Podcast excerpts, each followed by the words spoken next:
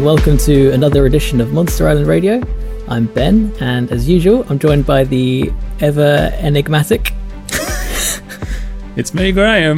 Hello, Mr. Question Mark, they call me in some circles. or Riddler, whatever you like. Well, you know, Yeah, well. patent pending. Yeah. uh, so today we are talking about Mothra, 1961, Yes. as well as the well, sort of, as well as the uh, 1962 American dub, Hmm. kinda. Not really a, a distinct really. version in the same way that, um, you know, Raids and King Kong Versus have like these other edits. Mothra is more or less, would you say the same in, in Japanese and American edits? Mm, We've given a few minutes here or there. Yeah, pretty much. Hmm. Um, so yeah, I think uh, I think we should do a, a little bit of housekeeping before we Yes. get started because like, why are we doing them this order, basically? yeah, right? so we've Yeah. been pretty negligent in explaining any of this. So anyone listening's probably like they have no idea what we're going to talk about next, which is uh, sorry about that. If um, anybody's bothered, yeah, sort of jumping around all over the place.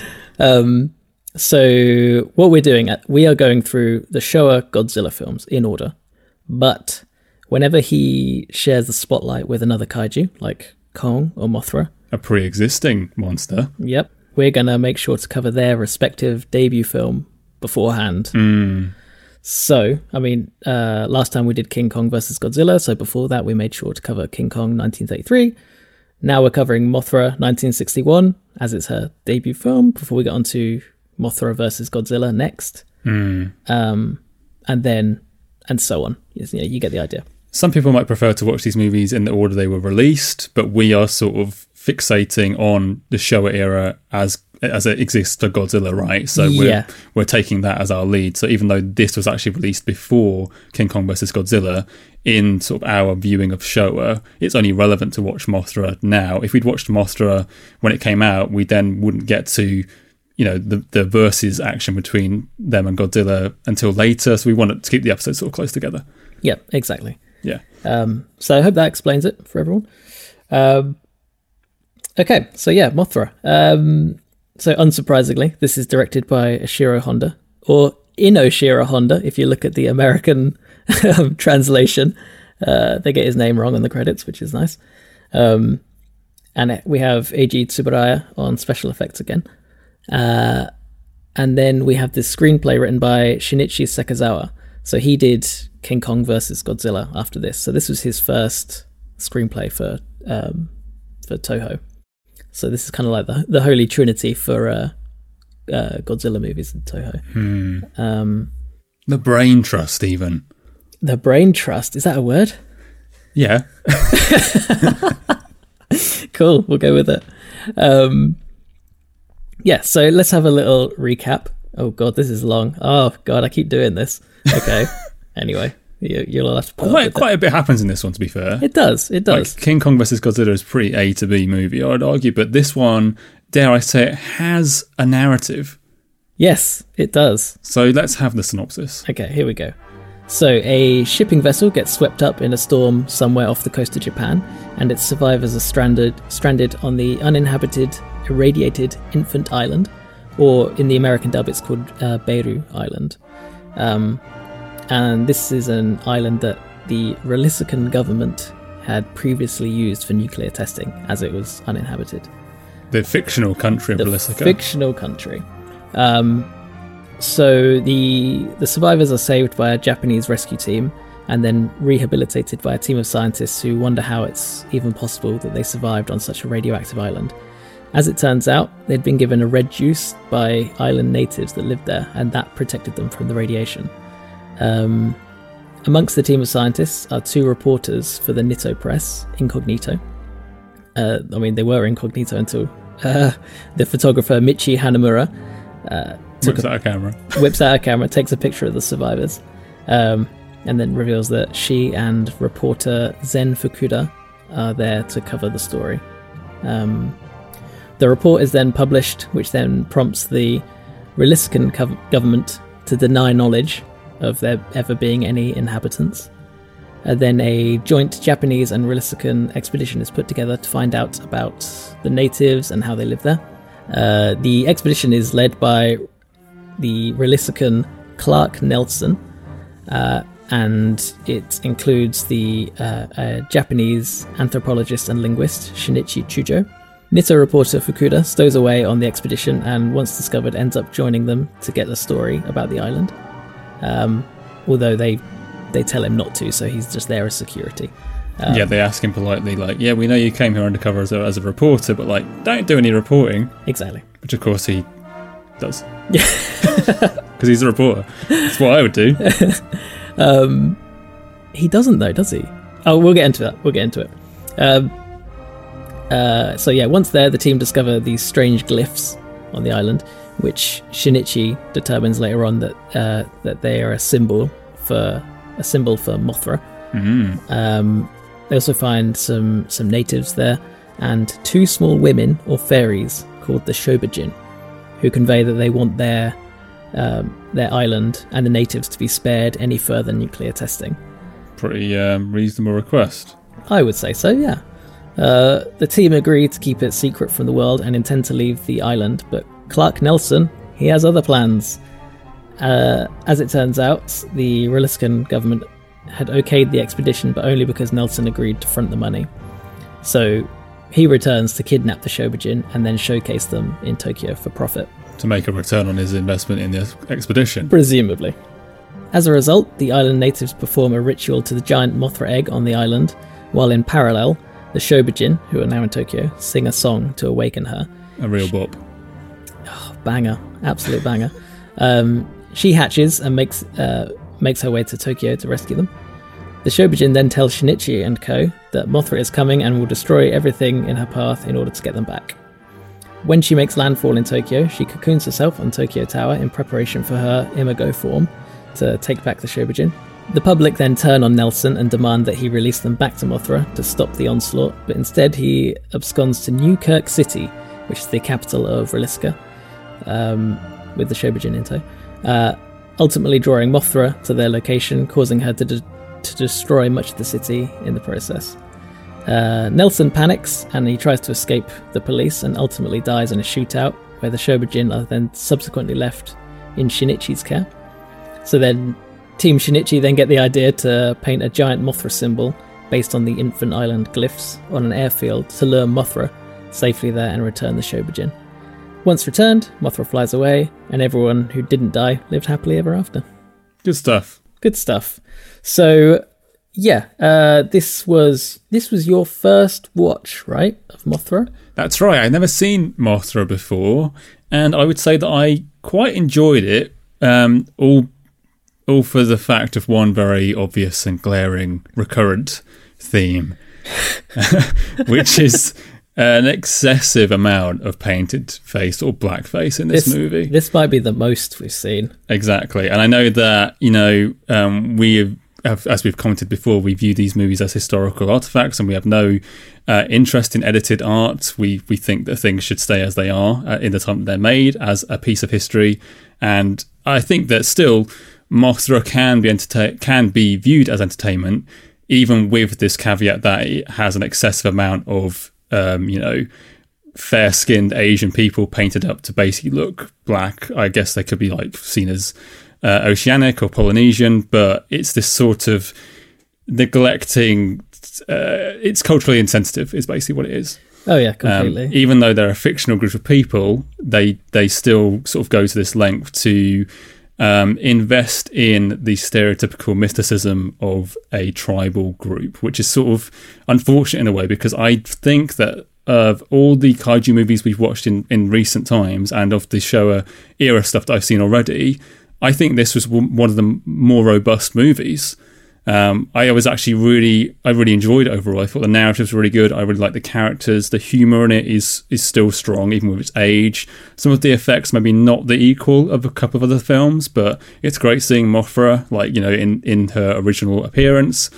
Um, so yeah, that was the kind of the thing where where I don't want to kind of uh, sort of tarnish the movie or or overshadow the rest of our discussion with it, but that's the kind of takeaway from it is that coming to this, as we sort of talked about before, I think it's fair to put a kind of a, a caution in front of it that depending on your sensitivities or who you're watching with, you should be aware that a large part of the movie features painted face or blackface characters, and it's a bit uncomfortable, even though it is a very well made and enjoyable movie in other respects.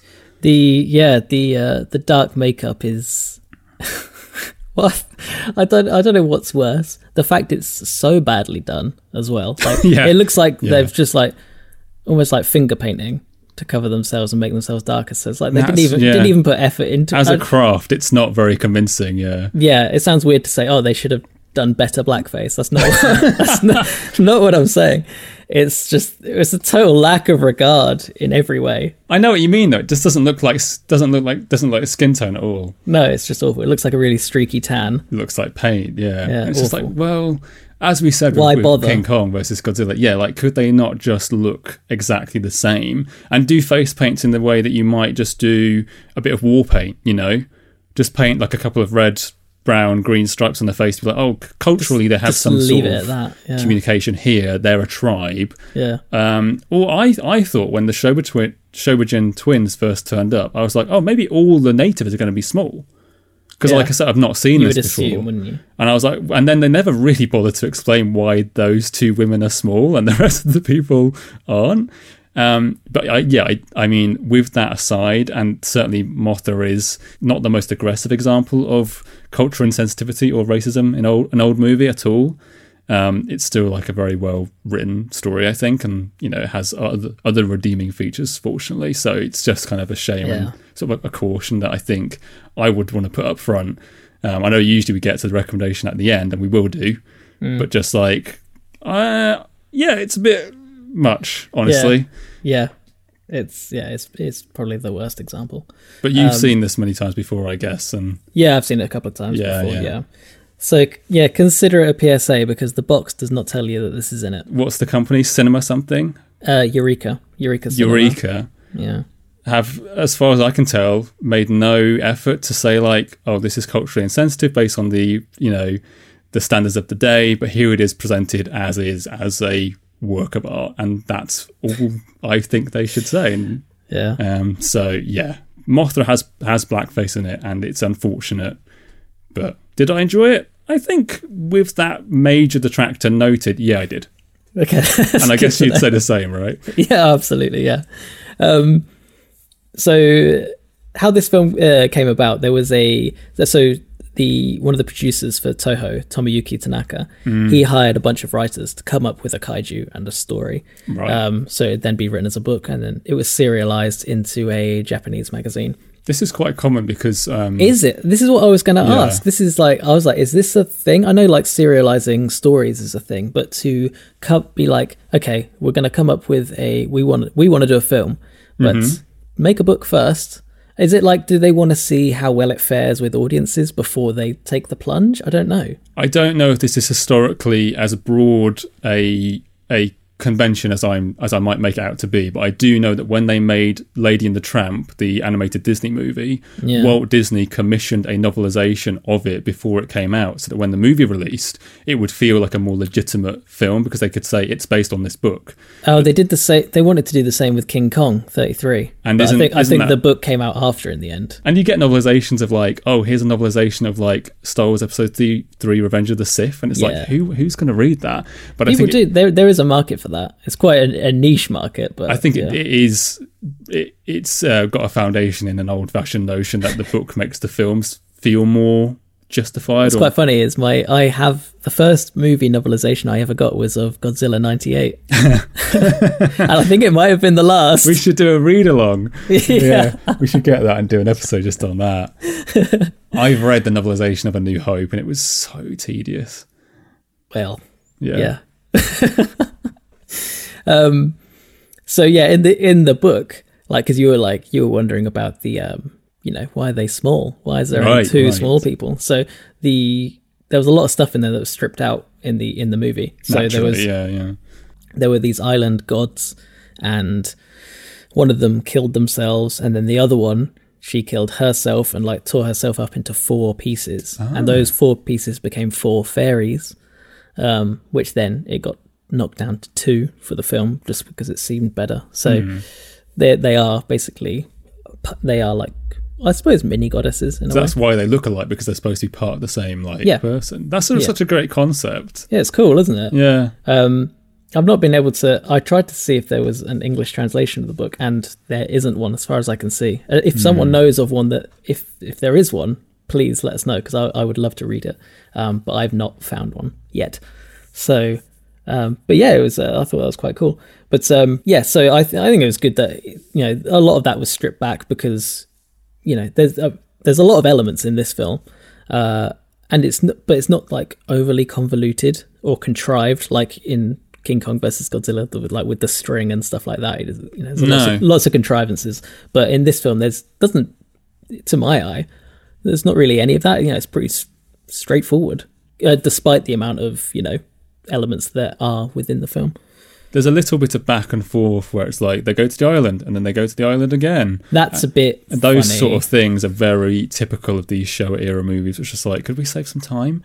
Um, yeah, because like you could be like, oh wait, I thought they just left the island. Why are they back? Yeah, you it's know? repetitive in a way that's like, what are we doing? Mm. But it does almost seem to, deliberately or not, use King Kong as a framework because they go to this island, they kidnap the, the Shobijin twins, they put on a show, and in this story, it's the catalyst for Mothra coming and, and causing the havoc. Whereas in King Kong, they, they take King Kong and then the havoc Yeah. happens. It's like, well, that's why I think in some ways this movie feels a lot more robust because it's kind of a refinement of King Kong. And I, like we said, we think King Kong is an undeniable classic, but we also lamented that the film crew who become the catalysts for all of the King Kong's destruction aren't villainized at all. Hmm. And in this movie, you know, the people who bring back um, the Shobijin twins. So yeah, like Clark Nelson becomes a, a the villain, and that's that's how the um what's the character's name in King Kong? I can't remember that now. uh, Um, denim. Denham is not really villainized in King Kong, and that was our frustration. It was like this guy should be picking up the check for all this. So I, I kind of do see it as, as inspired and also kind of refining King Kong's plot. Yeah, a little I mean, bit. Sekizawa, I mean, he's, he said as much. Like, Oh, really? he- yeah, like he was following the same beats as King Kong and Godzilla 54. So it's kind of like an amalgam of the two, really. Yeah, Um, which makes is a- sense. Yeah, it makes perfect sense. Especially yeah, if you're introducing a new uh, kaiju, you know, you you wanted to get it right straight away. So it's like, why not follow those same beats? You know, they, they've been proven to work. May as well do it right. Yeah, Um, it still does feel quite original because the Shobijin twins themselves are, are very unique at this point. Um, Mothra's nothing like Godzilla or King Kong, either in appearance or characterization. And their motivations are purely like, I've been called upon to protect these specific goddesses. I'm going, and that's like not part of those movies at all. So it manages Hmm. to use some of the DNA from that stuff without just being like the same thing, which is Yeah. ironic because we're already seeing in this movie like, oh, they go to this island and there's special juice, and in Mothra Which- and King Kong versus Godzilla, like there's special juice on an island, and that's like, I'm I'm starting to pick up from. Um, these movies that we're going to be seeing a lot of that actually that there's going to be a lot of special juices in these films. It's funny because I can when we, I mean, we, I'd I'd seen King Kong, uh, King Kong versus Godzilla, and then after that I'd seen Mothra years later, and I I forgot about the juice being Hmm. in King Kong versus Godzilla, and then when we rewatched King Kong versus Godzilla, I forgot about the juice in Mothra because it had been a while, and then coming back again, I'm like, oh shit, yeah, they've recycled it into King Kong versus Godzilla. it makes a lot more sense in Mothra, but it's it's way more of a central plot element in King Kong versus Godzilla. Yes, yeah, yeah, so it's weird where it's just like we need to talk about this juice, and I got this a, a bit off the audio commentary for for Mothra on this release where they talk about oh they're gonna you know come back to this juice again, and they named a few movies. I was just like wow, the show era is just going to be like flipping juiceathon. It's weird. Yeah. So we're gonna the more we cover it, and this is why it's good to pop out and do King Kong and do Mothra, and then we'll probably do Rodan, right? And we're gonna have a bit of a Yeah. break. Although Yeah. I think Rodan might have the magic juice in it. I've not seen Rodan. I don't know if it does actually, to be honest. This is why it's good to do these though, because I've been so purely a Godzilla, fan in the past, Yeah. and I haven't watched Mothra, I haven't watched Rodan, so we're going to get to that. Yeah, so yeah, I mean what you're saying, like, you know, when uh well, you know, it kind of mirrors the same same beats as King Kong and stuff like that. But the way it does refine it is it's it's much more uh simplified, I think. So there's a little less room for nuance. Like you could kind of infer the villainy of Carl Denham and that team and stuff like that. But this is very much Realistica. Oh, you know, realis- saying, yeah. yeah. like Realistica is bad. Uh, the you know Shinichi and you know the Nitto Nitto. Press, like they're the good guys. You know, very much Japan good, Realistica bad, and then like um, Infant Island. I Those s- islanders, they're they're kind of neutral If, we- essentially. if you look at Godzilla 54, like the original, that has a nice amount of character ambiguity between I prefer that generally. Yeah. There's one there's one group saying we should kill Godzilla and there's one group saying that we aren't. But then they also have their own story. uh, Like there's a love triangle, and there's a father daughter thing, and there's the the what the would be son in law relationship. So they are they're not purely good and bad, are they? It's like well, is it, you can decide as an audience member like kill Godzilla or don't kill Godzilla, and and that is fun. Whereas in King Kong, the ambiguity is seemingly there just through a lack of initiative on the screenplay. Just like, well, Carl Denham's a film director, and we wouldn't want to villainize a film director, would we? Whilst we're directing a movie, and Yeah. yeah, yeah, like you say, like Mothra simplifies it. And even though I really love Godzilla '54, I think if I had to choose um, between uh, inviting ambiguity or a complete lack of specificity, I would choose the Mothra way of just saying, like, can we have a villain? Can we have a, Yeah. an actual villain? I, Yeah. I want to kind of have the simple thing. And I, you know, It- it's, it's nice gen- when you get something like the 54 Godzilla, which is well executed in, in that complexity, but it's so rare. Um, you that's know. Mm. that's the problem, isn't it? It's like it doesn't always work. So uh, having that it's, it's having it simplified like this is generally generally more entertaining. Yeah, sort of like one or the other would be the best case scenario. Like, can I flip flop between some heady stuff and some fun popcorn stuff? Hmm. And I don't like it when the popcorn stuff is just like, well, we're not going to commit to anything specifically. And some of the Millennium era stuff is like that, which is like, what's really. It is very cartoony, like, you know, m- mustache twirling villainy sometimes, but even so, hmm. it's it's never that emotive for a viewer, I think. I, I prefer this was just like, oh, this guy is bad. He's Yeah. stolen he's stolen these little women and he's making them sing songs. Like, don't like him. Come on, let's sort it out. And I really like I really liked uh, Fukuda Yeah. as a character because Mm. he was like this heroic sort of like not reluctant hero, but like this guy is sort of he's not he he's not a, a soldier. He's not like a action guy. He's just a reporter. He's like a comedy character. The actor's a comedy actor, right? Um, and then he becomes sort of like the de facto sort of I'm going to save these little ladies and and get this whole Mothra situation sorted out. And I was like, this is a good story because this character is, um, you know, obviously he's like simplistically good, but it, it's also interesting to see him sort of in a situation which isn't his actual vocation, you know. So I like that he's not a scientist, he's not a, a soldier, he's not like a, a Godzilla Defense Force warrior like you might see in Millennium. It's like an actual character that's sort of separate from the the specific problem of the movie, and so often it feels like the characters are just created to deal with a problem which has also been created. There's no kind of drama catalyst there, and that does have this a bit. Yeah.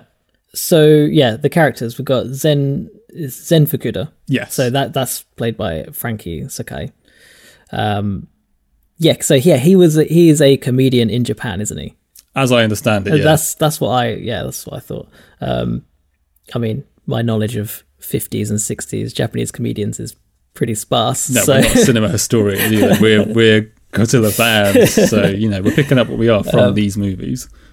but his uh, I think yeah his his role is probably one of the best that I've seen in a Godzilla film. He's fantastic. his Yeah. his he does the comedy right not like like he's hilarious or anything but it's just some of it's actually quite subtle um but the way he he can play it straight Mm. he can do the funny bits and it's like i feel like it's quite um i don't know. It's just it's just really really good. It feels i know that's natural. over Yeah, it feels talented, natural. basically, isn't he? he's a very talented guy. His um i really liked his like when, when he's kind of playing it straight like his hatred of clark nelson was great. I like obviously no one liked that guy but his his particular distaste at him i really enjoyed watching.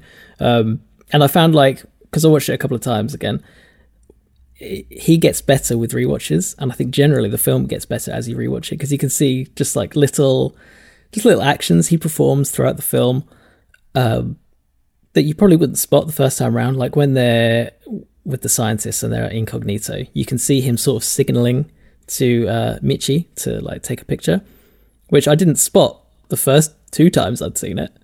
But like seeing it again you can kind of just see all these little things that he's doing. It's um and like when when they realize they have to like, they, they say later uh, towards the end like, oh we need to pray to god that it all works out kind of thing um, he does like the you know the father son holy spirit s- symbol on himself but he doesn't know how to do it so he's just sort of like pointing in different directions and it's like those little things i think that's probably his um his own flair his He's own elevating comedic the flair material, basically. yeah Yeah. um, and yeah, absolutely made for one of the best Godzilla characters, really.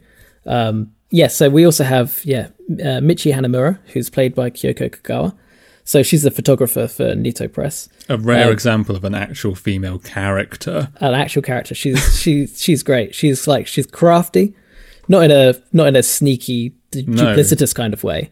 Um, and you know she can hold her own. Well, I found you know, and especially working with someone like a character like Zen, Zen Fukuda, you know, who's quite um, feisty, I suppose. Um, you know, she she's she can you know she stands up against him. I think perfectly well, and I think yeah, just a, a, a good character, and like you say, yeah, a good female character, which is not that common throughout some of the films we've seen. So No, they're usually just the damsel in distress, or they're there as a sort of a nagging irritation on the men. pretty much, I And mean, she- even when we think they're well performed or we like the character, it's like they're not a great representation. And yeah, she has her own role and her own agency in this, which is good. Yeah, The, the only thing I didn't like about her was that she seemed to have a very small secret camera that she only used after her big, unmistakable, huge camera got spotted. And it's just like, Yeah. just use the secret camera first. but yeah, she's good. I liked her. Um, yeah, and I don't think she was there. To, I don't think she screamed once, did she? She's not really there as a love interest or as Not a, there as a somebody love- to get. not at all. She doesn't get kidnapped No. or anything like that. Um, I think the only Yeah. thing that happens is like they take her camera off her. Which is And a natural sort of reporter which is- sort of situation. Yeah, I mean, yeah. So yeah, Yeah. great character, really good. Um, and then we have uh, Shinichi Chujo, the the linguist. So he's played by Hiroshi uh, Hiroshi Koizumi. So he was in Godzilla Raids again. He was the fiance in Godzilla Raids yeah, again. yeah. Um, he is he's like my favorite um, Godzilla actor because I think he's just he's so handsome. I absolutely I absolutely love this guy. Um, and he, if you can cast your mind back to when we covered Tokyo SOS, one of Oh the yes, Millennium yes. Miracles, He was he returns. he returns. Same it was a quiz question, if I'm not mispa- mistaken, Oh, was it? at some point or another, which I did not get correct. oh. Um, yeah. Um, I I seem to remember saying to you that it's worth watching Mothra and then Tokyo SOS back to Hmm. back. Well, maybe not back to back, but you know, one after the other, um, because that acts as a really good sequel to Mothra. So I'd still recommend doing that because, um, yeah, you know, it, it follows on. There's the whole uh, sequence where he he sets out the school chairs with the with the pupil to attract Mothra, basically, and they use the Mothra symbol, don't they, in this Yeah. courtyard? And Yeah, yeah, it's such a great sequel to this uh, to this film, um, despite some of the negative things we said about it. Um, uh, we've got who else have we got? We've got uh, Sadakatsu Amano, um, who's played by Takashi Shimura. So he's the Nitto editor.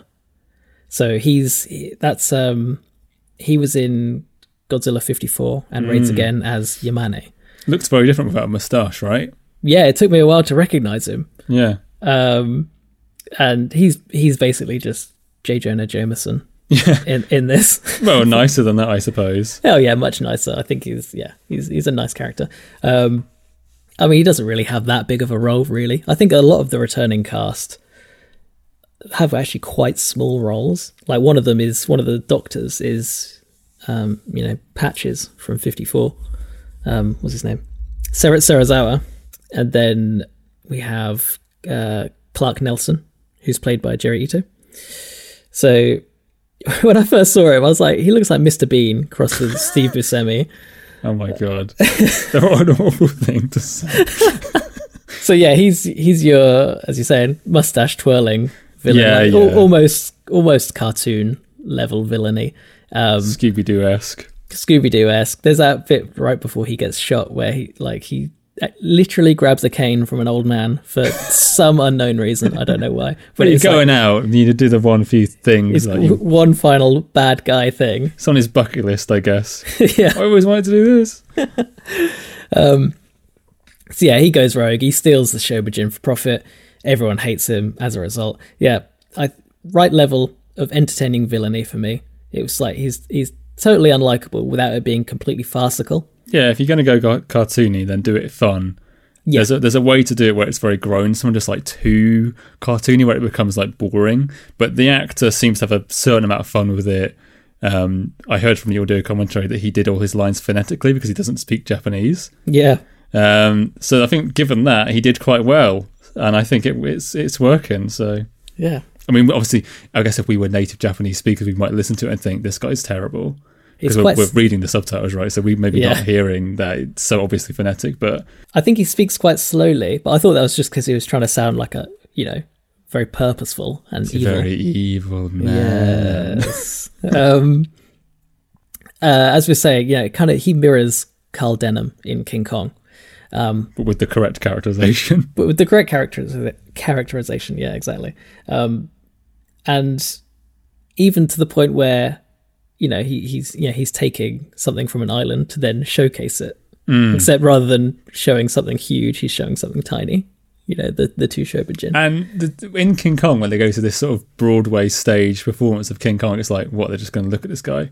yeah, He's on a huge stage to look at. In this one, they have them perform a song, but Yeah. but paradoxically, and in contrast to King Kong, it's like nobody's going to see them.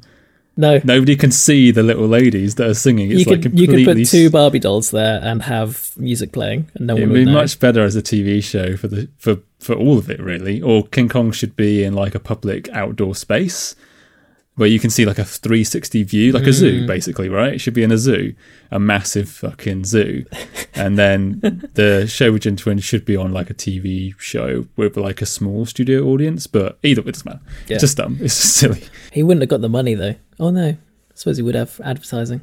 No, Yeah, and then reruns and like you Oh, know you yeah, get your true. residuals. Come on. um, so yeah, when they when they're performing, actually, um, they cut to like that first song they performed, the the Mothra song. They Uh-huh. they cut to the island as well, where they're doing like a dance. And it's sort of like there's a there's a connection. They're sort of hearing, not literally, but they're getting the message from the music. So you get that. Yeah, Yeah. I, I wonder if like because this is kind of going into the lore of Mothra a bit. I think Mm-hmm. um, I wonder if the dance that they do is because there's a there's like a male and a female um, uh, character. God. They they dance together and it's it's almost like a mating ritual. And I wonder if they're doing a dance based off the, the gods that were that had that were in the book. Yes, perhaps. I mean, and I was like, oh, that's quite cool because you know, if if that's the thing, you know, there's paid attention to some of the lore there, but it's frustrating because I really want to read the book. I want to know if that's if my my assumption is correct, but I have no idea. Um, but yeah, we also have the Shobijin, the peanuts. so the Peanuts, as their singing duo is called in Japan. So Yumi and Emi Ito. Uh, yeah, they're they're popular in Japan at the time, um, and they're kind of the main character. they're a big kind- draw at the very least. You know. Yeah, I yeah Characters might be stretching it because they never really have a proper like sort of. I don't know, not characterized as such. Other they're sort of symbolic. They're deities. That's they're very true. simple, sort of. Yeah, yeah that's true. Um, but they are sort of like the main focal point. All of the drama is is happens because of them being taken somewhere, or them singing a song, or them being rescued, or them going to um, where is it? Some what's the foreign country called? uh, The- the made-up Island. place. Oh, Relisca. Rolisica, the the sort of you know where where are we sort of country. Yeah. So the composer for this, it was gonna be Akira Ifukube, Mm-hmm. but he refused because he didn't feel like he would be able to do a song uh, that would do justice to, to the Peanuts and to Mothra. so they gave it to this other guy, um, Yuji Koseki. Right. And uh, so for this film, they they wanted a kind of Disney vibe to it oh right. and I that's evident really by the music. Um, You know, you've got you've got the Mothra song is is kind of the big draw, and it's weird to have a sing along song almost tied to a character, like you know, tied to a kaiju. It doesn't happen with any other monster. It's quite unique. Yeah. Com- even- it's so yeah. unique to Mothra, and I, as far as I'm aware, it hasn't been bested. And I don't think anyone's tried doing it again. Um, are we going to get like the remix version in the modern MonsterVerse movies though? They have. Yeah, they did in King of the Monsters. But did they sing the song though? Was there lyrics? Oh, sorry. No, no, it's just the in no. the score. When are we going to get like the Billie Eilish version? is what I'm saying. Like, is Taylor Swift not available? Lizzo, help us oh, out. Lizzo one would be great. Exactly right. Um, yeah, so uh, that would be amazing. Oh my goodness. Um, yeah, so yeah, having music um, cues for characters, yeah, it's common. You know, you got one for Godzilla. Yeah, I think all of them have one. Yeah, we're both a big fan of musically directed Yes, enjoyment in movies, especially these kind of films. Absolutely, Yeah. but yeah, Love a good theme. but to have an actual song, like a catchy pop ballad almost, Hmm. it's just like it's yeah, I'd say it's catchy, but I don't know if the, the, the, some of the songs. I mean, it's just the one song, I guess, right? Mm, there are a couple. Mm, the main one that they sing is quite morose in a way, where they're just like, oh, you know, they they sound sorrowful. Yeah, So I don't know if I'd be like popping it on for a, a, a sneaky listen uh, so much, but I'm going to need to to re-hear the more upbeat one to kind of make that connection myself. I wouldn't have thought that about Disney or or Disney as an inspiration without you saying so. Uh, are you saying that there was a more catchy one? I don't know. I can't remember that there was. To be No, honest, with no, I, I liked the catchy song that Yeah. I can recall, but it wasn't like a, a a fun, happy tune the way you might get like an "I Want" song in Disney, followed by like a reprise, and then a like a I guess I've got what I want. Mm. yeah, well, I think it, I think it was Disney esque without you know, you know to have a to have a musical element. So what, anyway, what I like about the the Mothra song, like the Hmm. the core of the hook is pretty much just it's two notes in a three note sequence. It's like you know da da da da da da, um, but then it develops into a, like a full melodic piece. Like you say, it's a bit morose, but I, I like I like the the actual piece. Um, and I don't want to oversimplify what it is they've done with the score, but I think and and that song, but I think some of the s- strongest and most mem- memorable scores they have a very simple structure or a very simple melody. So if you think Yeah. like you know Jaws, that's John Jaws. John Williams, right? Yep, Yep. Yeah. Da-dum. Two notes, you know, and then they you. did the same thing with Thanos in Infinity War. oh He- right. He's just two notes, and it's very much like it's very distinct versus the usually very noisy and hyper generic music that they would use in Marvel. It's like, oh, this is like signifying a, a presence, and it's very strong feeling of presence. So Yeah. it's lifted from Jaws, yeah. pretty much, but it's like it's working. So It's- yeah, yeah, absolutely. it reflects what you're saying. Yeah. And like you think of like Psycho with the stabs, Mm. the, the actual stabs in, in music as well. You know, it's that's it's, that's one note.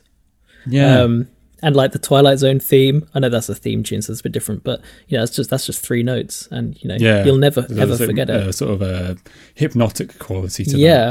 Um, so you know, I, I'd, I'd liken it to like um, you know black and white photos. So where with a color photo, color's almost a distraction, and you Mm. and you don't really focus on the subject. Um, but when it's black and white, you focus on the subject and the composition.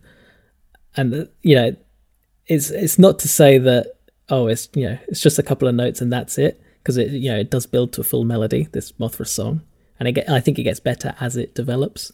Um, but that's that's I, I don't like saying simplification because that's not what it is. It's that kind of uh, almost limiting yourself in a way to you know, to come up with a melody.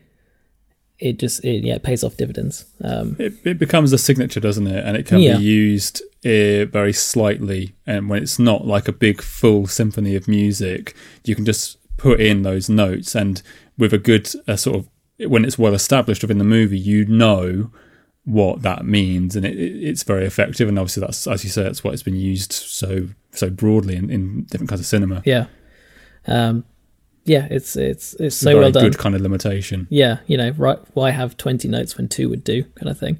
Yeah, you know it's uh yeah it's lovely i, I it's my favorite favorite music in any kaiju film um i love it so much i have the soundtrack on vinyl wow. Is it sort of special in any way? You got a big like butterfly print on yes there? Or? yep it has the wings on the disc Ah, yeah I'll, that's cool. I'll actually i'll post a picture on instagram and Twitter. Well, where, where did you get it from? Is it? I guess it's all gone now in these days. It was from Waxwork Records. Uh-huh. They might have more. I don't know. It was a while ago. I got it. I can't. I, they do reprints anyway. They do Yeah, re- worth having a look represses. Yeah, definitely. Um, but yeah, in, in our flat, we we sing it a lot. And like honestly, like we for the when did I get this Eureka disc? I can't remember. Like maybe so? a year or two ago. Yeah, Honestly, we've been singing it since then. Like, sounds incredibly annoying. yeah, oh man, it absolutely is. But to us, we love it. So we, we sing we sing the Mothra song a lot. Um, uh, so yeah. Anyway, the, with the the musical element of this, I think it gave it a much more family friendly sort of um, feeling to it, without it being too silly. Um, Yeah. and it was ju- it was the right balance for me. I, I do agree that yeah, it's the perfect right. It's the perfect amount of silliness because it is a whimsical fantasy story, but it's not it's not too self serious. Um, but it's it treats itself realistically. You know, like they're not poking fun at the little Shobijin twins. They're treated as like an actual thing, but they are kind of like whimsy as well. So Yeah. sort of like it's just, it's very easy to watch it, and I would imagine, at least um, during its uh, original uh, release and you know it, its era of cinema, children would have really enjoyed this. Yes, Um, yeah, and and that's because it doesn't talk down to you or or diminish its own fantasy. It treats its fantasy as like legitimate. Like here it is, yep, um, and that's why good fantasy movies work when it doesn't like sort of talk down to you or Absolutely. act like. And this is always a good example, and you see this so much in the superhero genre where they're just like, "Oh, what would you like to wear like a spandex suit?" And they kind of make fun of themselves, and I always find that grating, and I think you do as well. where it's like we're just trying to, we just want to enjoy this, like e- because it's silly. Um, Yeah. and I think Mothra does a really good job of that, where the drama feels like it's on a good level, where it's not too much, not too little, and it's not too silly, not too little, where it's like it's fun, um, you know, and uh, you, you're allowed to enjoy it. Is what I mean. Mm, yeah, completely. Um, I wonder how kids nowadays would feel about it because I think the the only criticism, really the only criticism I have for this film, is it's a a, a touch a touch on the slow side. I would agree, and I don't think I would have sat through this as a child. Yeah, I don't think I would have either. I think, No. like you're saying, like audiences back then, maybe. But I yeah, in the '60s, I think a kid would have enjoyed it, but me in the '90s, nah, no, uh, I think that's probably because of films we grew up on. I guess. exactly. You don't, yeah, Yeah, I mean, like it takes forty-five minutes until you see Mothra hatch, and then she, you know, then you don't see her in her full full form until the last twenty minutes. They all sort of suffer from this sort of not really knowing how much to show or not show. Hmm. And Mothra does take way too long to turn up, and that is why we preferred the American version of King Kong versus Godzilla. Yeah, Because it teases you a little bit, and Godzilla versus Kong, which came out recently, does the same thing. You get a bit of Godzilla at the start, and then I'm happy to wait a little bit. Um, and I think as a child, I was the same.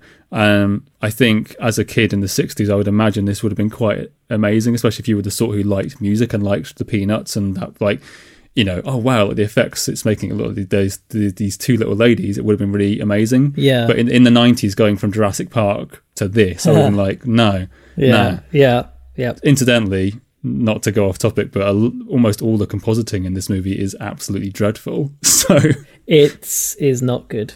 yeah, uh, yeah. Um, let's talk about that. We'll get to the we'll, get to, effects. we'll get to the Uh, effects. yeah. yeah, yeah, it's not great.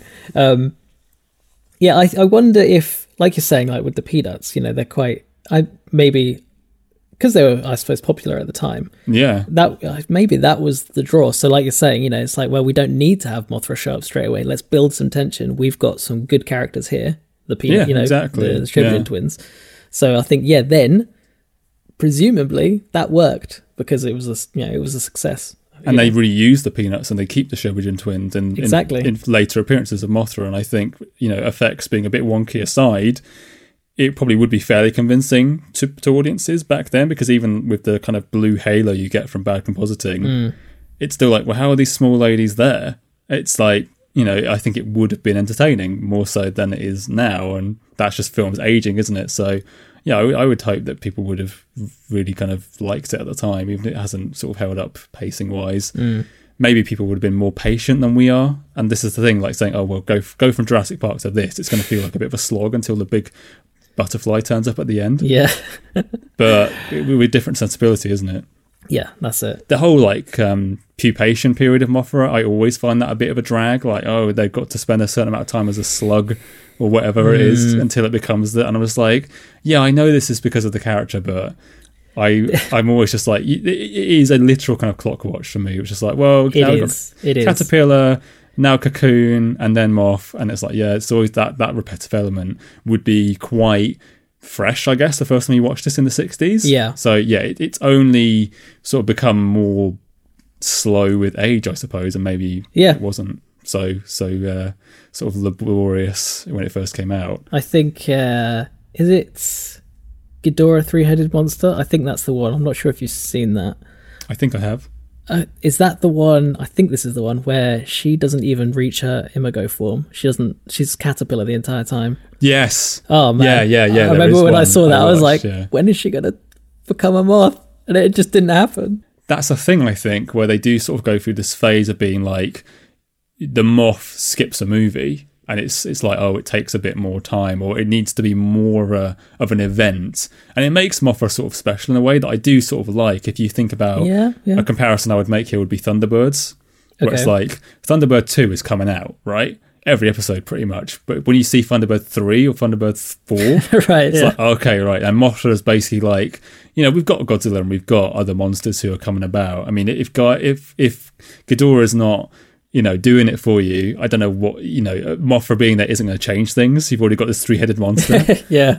um, to be fair, so it does sort of make Mothra like a bit of a novelty when they sort of stretch out. And I think we've basically done that in MonsterVerse. We we had Mothra in King of the Monsters, and then they didn't have her because they killed her, you know, in in Kong. Um, in sorry, in Godzilla versus Kong, but I think now they're going to do this. No, uh, they're doing another MonsterVerse movie. I'm expecting Mothra to come back. Same. honestly, Same. I, because I it, am as it fits that sequence. So yeah. Yep. fingers crossed. Fingers crossed. Yeah. Um, she didn't really do enough in in, in King um, of the monsters no. to me. And No, I'm like, come on, didn't. let's see a bit more. Considering she was the first one you saw, you kind of like you thought there was going to be a lot more happening. She shows up and gets gets done all too quick. Very and that, quickly. that I mean, that's the whole problem with King of the Monsters. That it, it teases you, and, and the payoff is not enough. But Yeah. we have a whole episode on that. So Yeah. Go back and listen. Um, yeah. Mothra is just she's so unique. Uh, she's both intimidating and caring, like almost like mm, maternal in a way. formidable sort of force could- of nature, sort of thing. Yes. So Yeah. like, and what I really like about her, where you have like Godzilla and others, you know, like uh, Rodan, Anguirus, whatever, they almost like brainless, lost animals. You know, they're scared, they're smashing things because they're confused. Hmm. Whereas, they're just looking for that lady. yeah, yeah. Uh, whereas Mothra, She's looking for a lady in a different way. in a completely different way. She's she's so focused and resolute. Yeah. You know, she like she, she has complete awareness about what she's doing. You know, almost intent on wrecking stuff to get. I would to agree get that back, she does have intent. Yeah, to to, Yeah. to get back to Shobijin. Um, but it's without malice. You know, it's like she's not doing it because oh, you know what, I can kill you, so I will. It's like if you're in my way, Mm. you know, that's your problem. I think you can argue that, especially towards the end of this, in the New Kirk City sequence, she's kind of out of control and just angry and like giving back these twins and acting in the same way Godzilla kind of does, which is like, I'm responding to a signal and I'm here and I'm going to attack until these things get freed.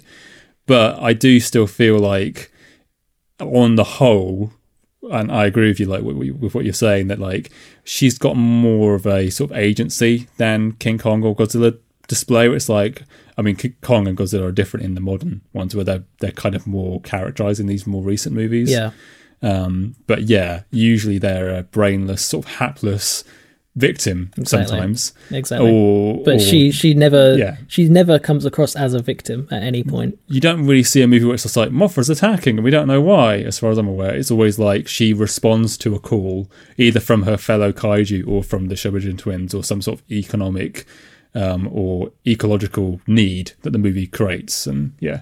Yeah, um, yeah, she's a great, unique character, um, and you know, it's not just her character that sets her apart; it's her design. because Oh. when you think of like when you think of um, like Godzilla, Rodan, Anguirus, Yeah, lizards. lizards, di- they're all riffs of dinosaurs and and reptiles and things like that. Even Gigan with the circular sword chest is still like a version of Godzilla. Pretty much, yeah. Um, so So yeah, this this design, you know, it makes full use of it being a color film. This is one of the first color films, Mm. you know, um, with a you know the orange and yellow striped uh, wings and the white and orange body and like the the blue eyes. Uh, very stri- very striking. contrast with the sky there as well. Yeah, yeah, exactly.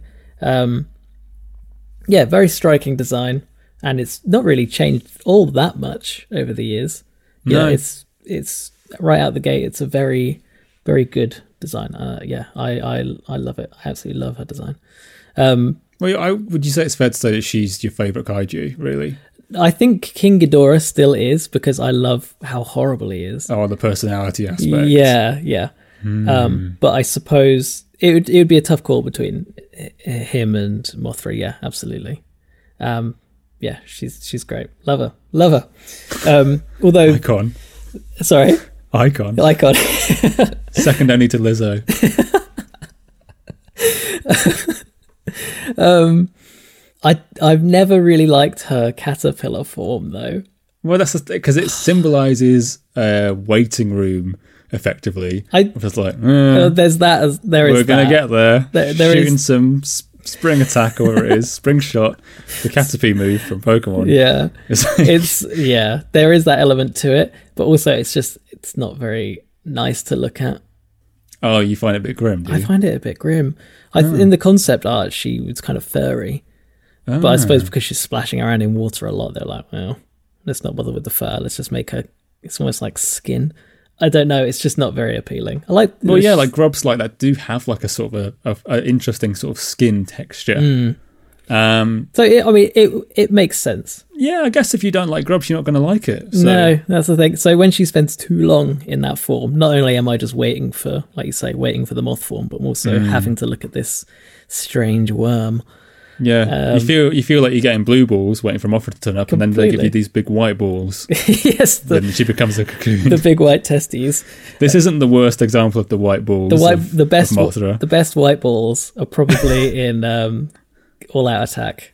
There's one movie where we spent the whole film just like cackling about the white That balls. that but was that was All Out Attack. I'm pretty sure. Uh, yeah, brilliant. This is the thing with me is that when you say to me, "Have you seen the three-headed monster?" I'm just like, I probably have, but the names all they get you go. jumbled up for me. And even the next movie is not called Mothra versus Godzilla, right? No, it is.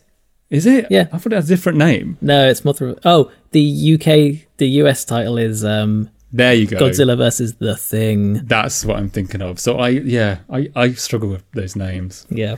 Thank goodness the next movie's just going to be called Godzilla and Kong to just clear all that up. So you know exactly which film we're talking about. We'll get Nice. to that another day. Oh, what a title! Good God, good God. Um, yeah. So yeah, yeah. Mothra's caterpillar form. Mm. It was the biggest suit. That's Seven feet, feet, isn't it? Or hi- more. seven feet high. Seven feet high. Thir- I think it's thirty feet long. What? Yeah, huge. Oh, what? So there's like a guy at the front of it, like pushing it along. There's eight people in it.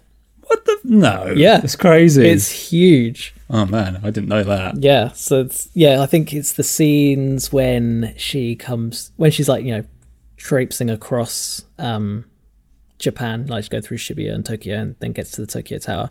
That's Hmm. that's uh that's the big suit. But so when they slither up Tokyo Tower, sort of vertical, does that swap to another suit then, or do they just like string it up by some wires? That, that's a smaller one. There- I think right. So that's where I probably think that there might be one guy in it, sort of thing. I I think it's smaller than people. I think it's a puppet. A Puppet. Well, yeah, Yeah. Um. So yeah, I mean, actually, there's thinking about the special effects and things like that.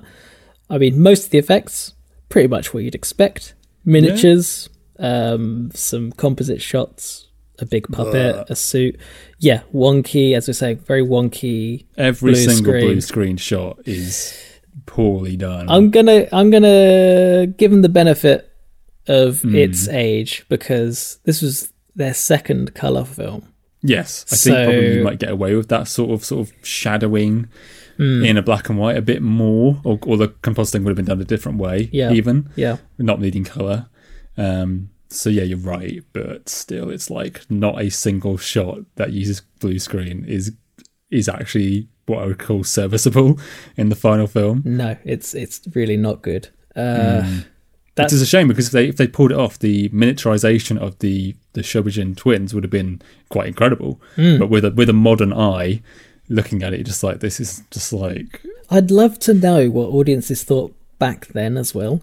There must be re- reviews. If you went into the research, you could probably find a review that makes some sort of comment on the effects being good or bad, or or or therefore, or, or not mentioning them at all. And, You know, That's the thing. Uh, yeah, I'd I- I'd really like to know because like it it seems so obvious. Like there's Yeah. no way people would have thought. Like well, I suppose like you're saying, you know, it's, if it's like almost like a modern effect, people probably wouldn't notice. Maybe they're like, oh, it like, looks wow, weird. How wow. is this done? And then, Yeah. yeah. like you know, because the thing we we might look at movies that we watched when we were kids and they looked flawless then, and even now, if they still look good, you're just like, well, I know how that effect's done. Mm. That's a puppet dinosaur. That's a CGI dinosaur. I know because of X, Y, Z, and blah blah blah. And like you know, times and sensibilities change, so maybe these composite shots just didn't stand out as much.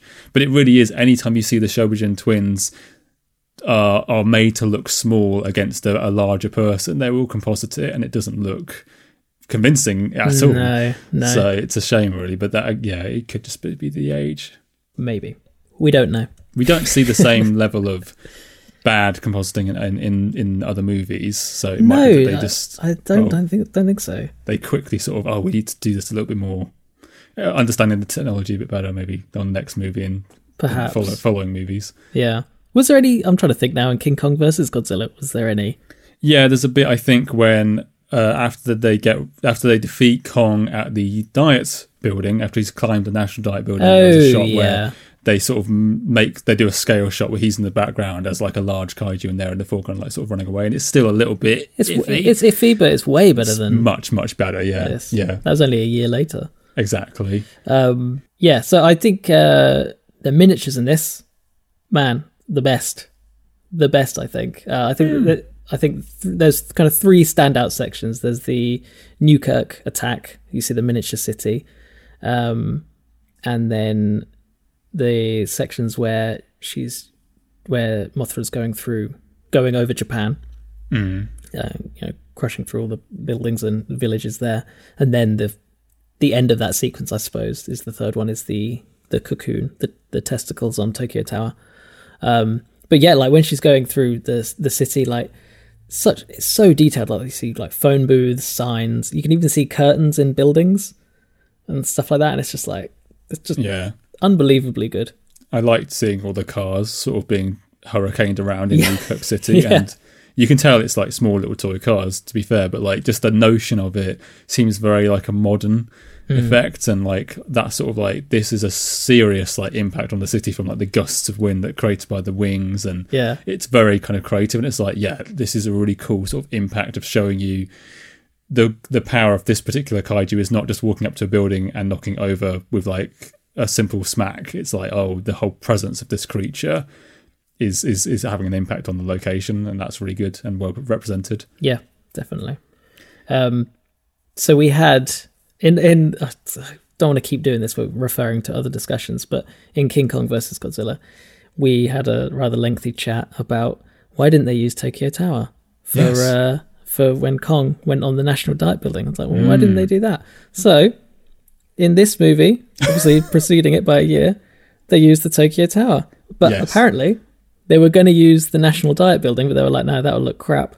Exactly. and then they did Tokyo Tower, and it's like, well, what do we do for the King Kong one? Oh, we can't use Tokyo Tower because we got rid of it. Yeah, Yeah. There's a little bit more to it, though.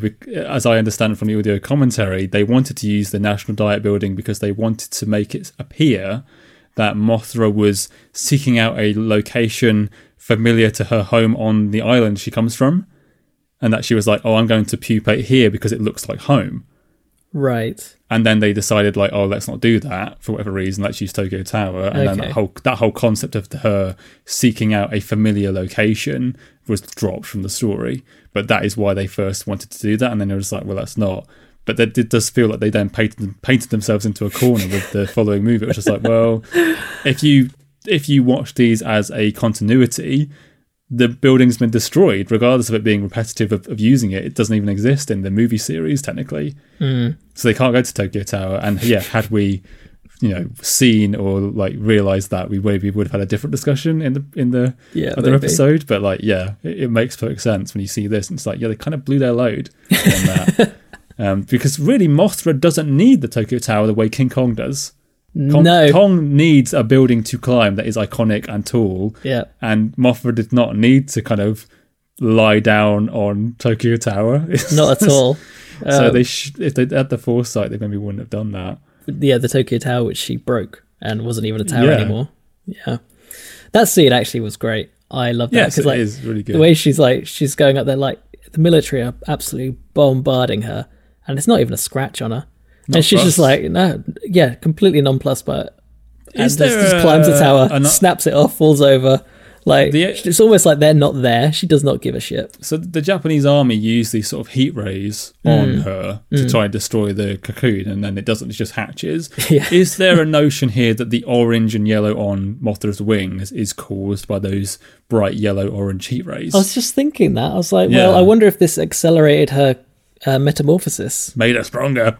Yeah, They don't. They don't say that in the movie, right? There's no they notion of that. But I think you could hypothesize. yeah, may as well. Yeah, I, let's go with it. Well, actually, actually, in the Uh-huh. concept art, she had uh, like purple and blue wings. Oh well. So maybe they hadn't come up with the idea to, uh, you know, do the whole heat ray Well, they- thing yet.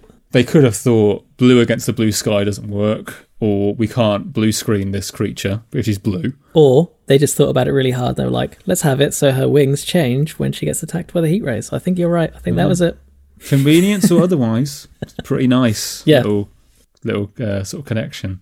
Uh, yeah, so those are the miniatures. I think that was kind of it for the miniatures, right?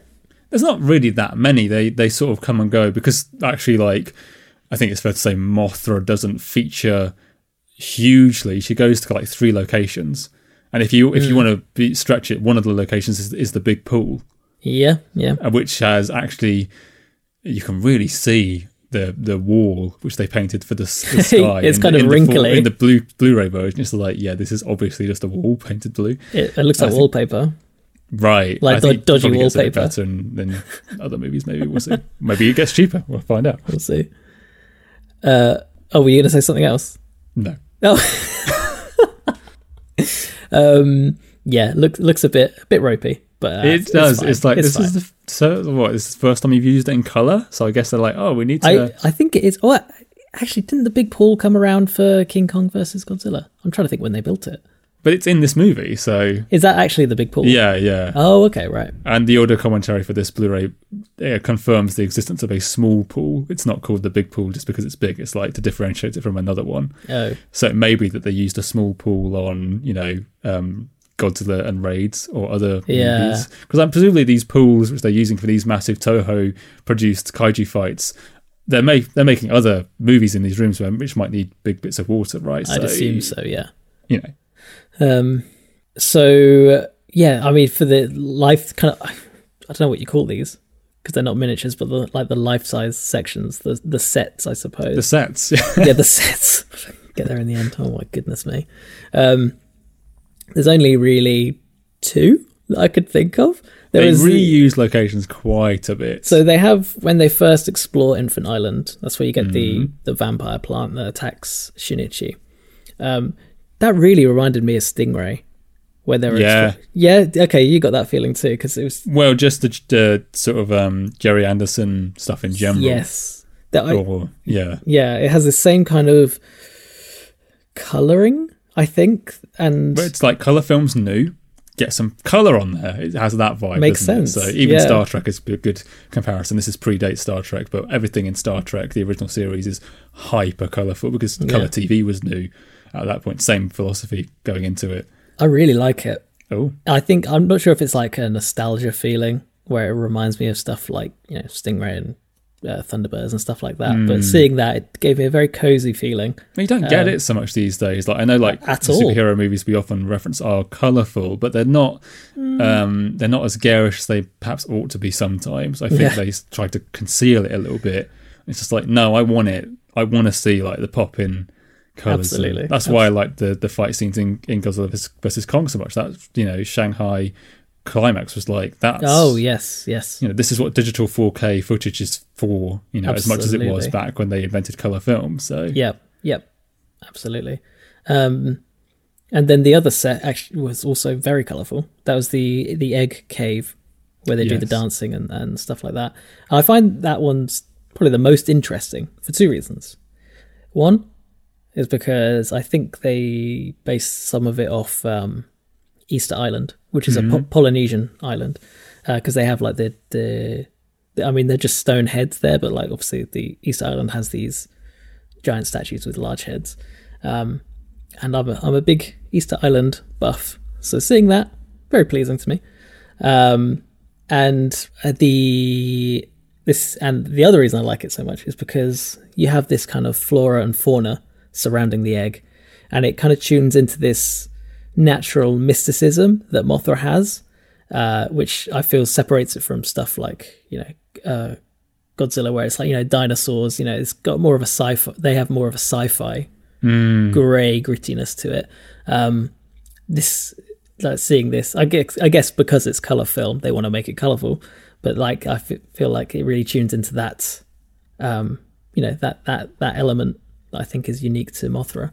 you could argue that a failing of the story perhaps is that they talk about these nuclear attacks on the island, nuclear testing that's been done there, but they never really kind of commit to explaining the small ladies or the giant bug.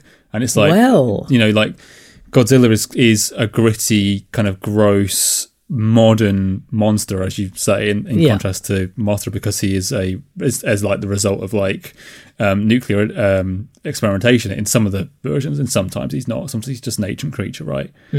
Um, and Mothra's just like, oh, there, she's an ancient creature, but also there was nuclear stuff here, so it's sort of like it doesn't choose which one of those things it wants to go with yes, and that's a I- slight sort of like muddying of the waters from the screenplay but whether or not it's worth caring about is debatable you're absolutely right. I think I think it is covered more in the book. right because all, all, that, all the but- god stuff is there and- Yes. yeah Um, and I think they had planned to do some more explanation of how they all survived, but it never.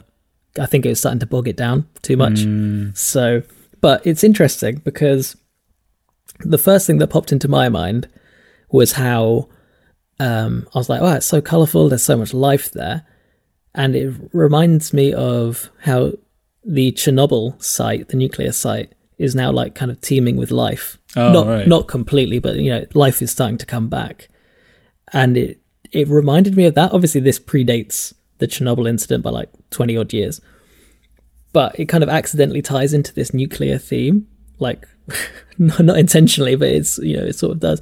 And I really liked this idea that you know the life flourished in spite of the nuclear testing, and Yeah. uh, yeah, I Yeah. really like that aspect, whether intentional or not. Uh, it's interesting actually with Mothra. Is this? I can't figure out if this is the first Mothra to ever appear because she hatches from an egg, right? Which would imply there was a Mothra before. Is it the same Mothra? Did that one die? I don't know.